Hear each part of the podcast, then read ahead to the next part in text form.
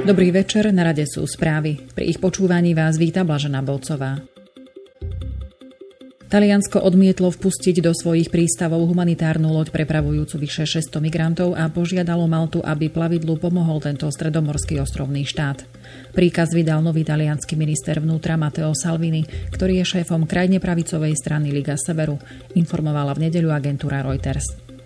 Salvini tak nezostal nič dlžný svojim predvolebným sľubom, že zastaví prílev migrantov do svojej vlasti.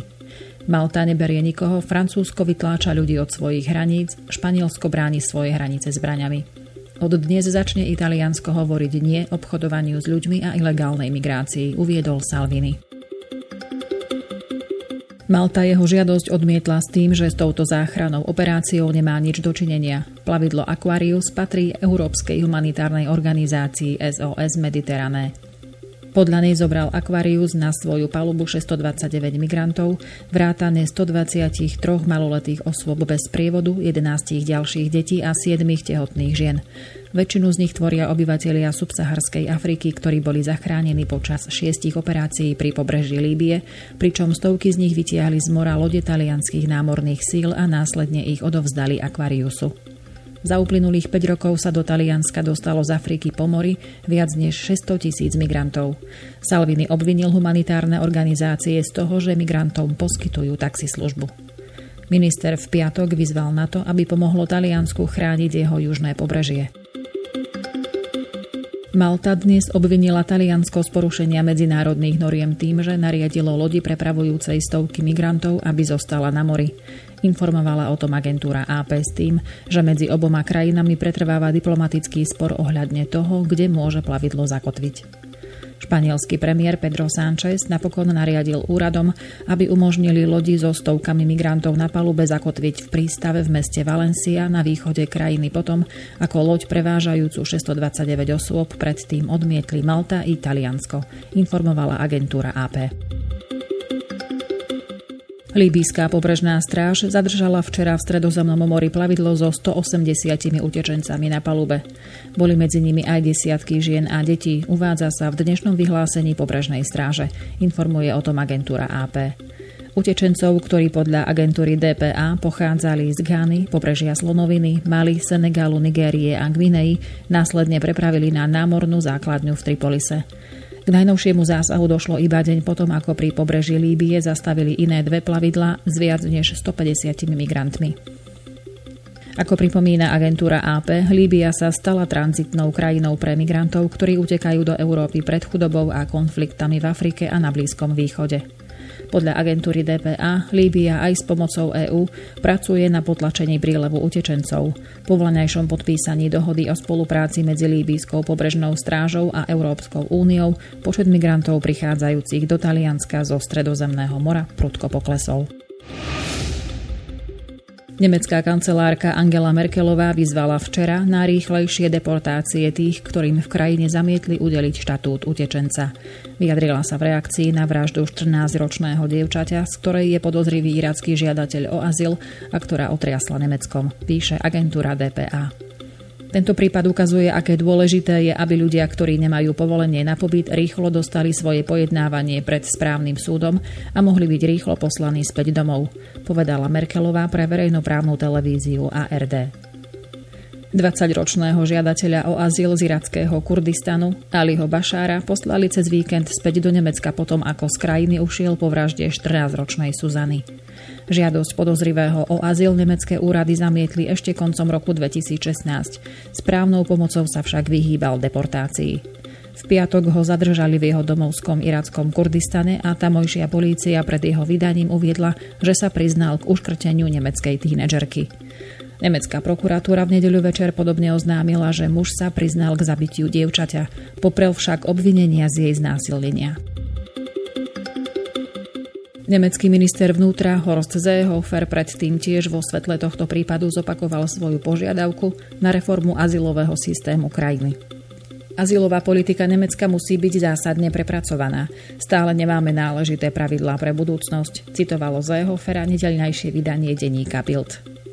Minister chce podľa správ predstaviť médiám v útorok 63-bodový plán v tejto záležitosti, podľa ktorého by migrantom bez dokladov mali na hranici odmietnúť vstup do krajiny, pričom by mali byť aj sprísnené predpisy týkajúce sa deportácií. Európska komisia plne stojí za záverečným vyhlásením nedávneho samitu G7 v Kanade, povedal novinárom jej hovorca Margaritis Chinas.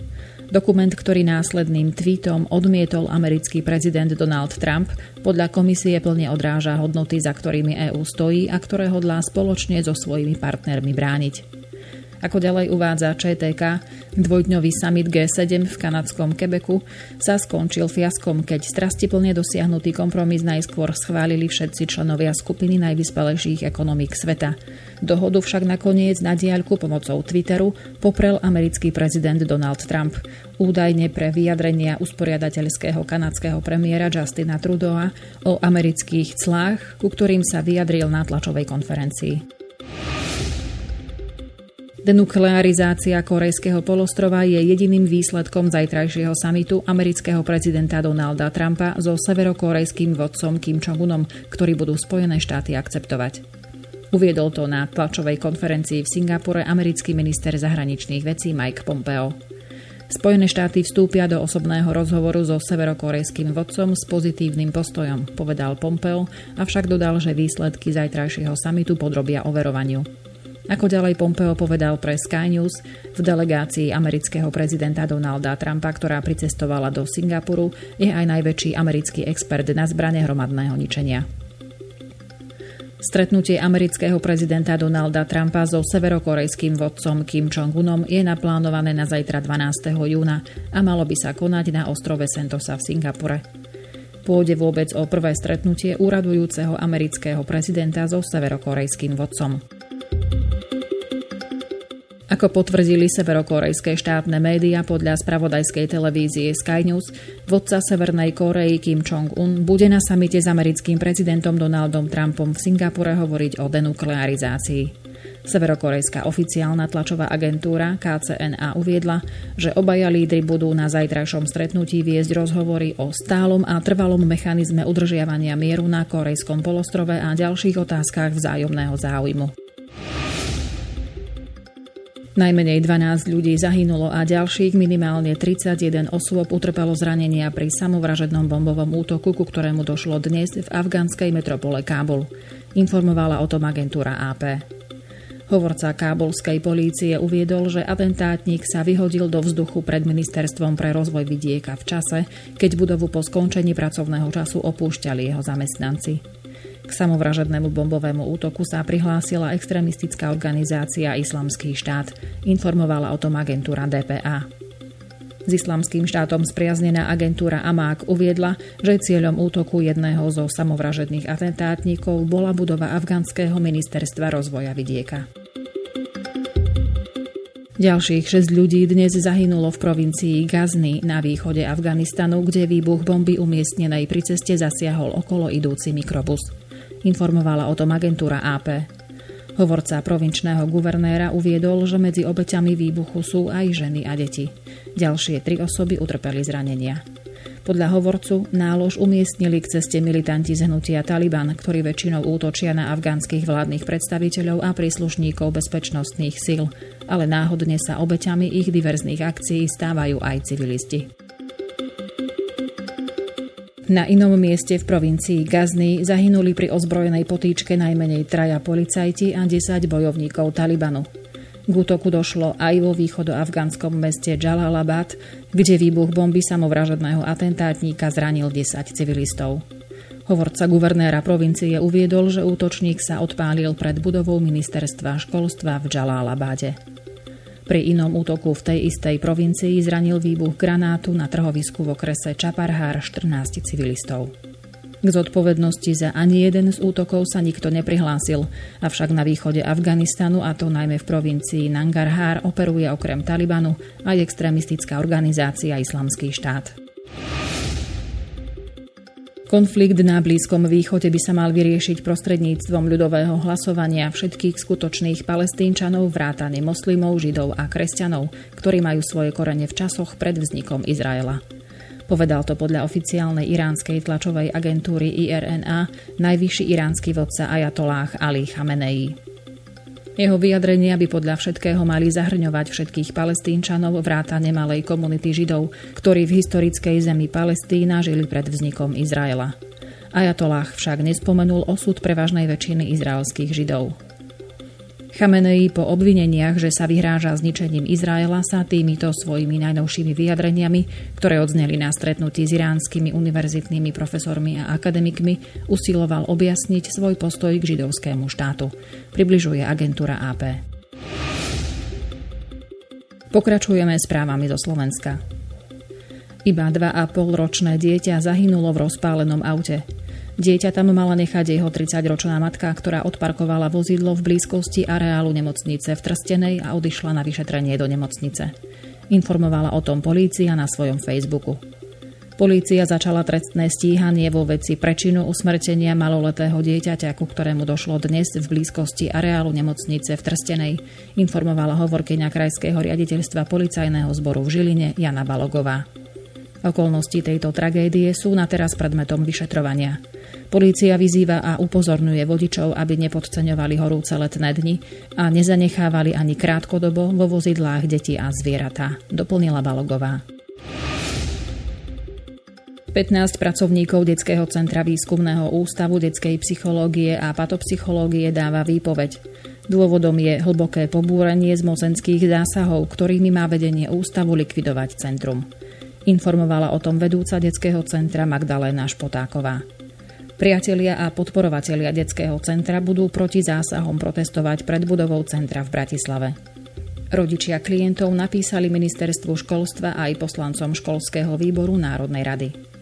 Špotáková poukazuje na neočakávané výpovede viacerým pracovníkom ústavu, ktoré prišli v priebehu mesiaca. Dodala, že 15 ďalších pracovníkov, ktorí zároveň tvoria tým detského centra, dáva k dnešnému dňu výpoveď. Detské centrum patrí medzi priamoriadené organizácie Ministerstva školstva, vedy, výskumu a športu.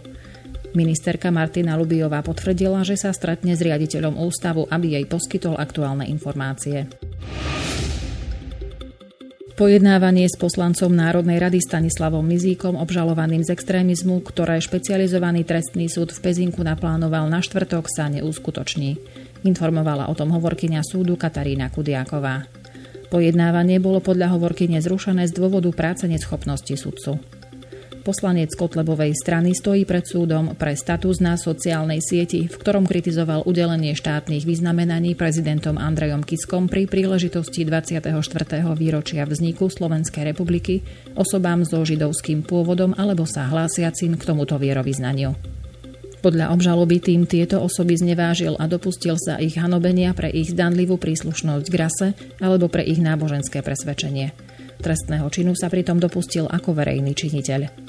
Stanislav Mizík pred súdom vyhlásil, že sa cíti byť nevinný a využil svoje právo nevypovedať.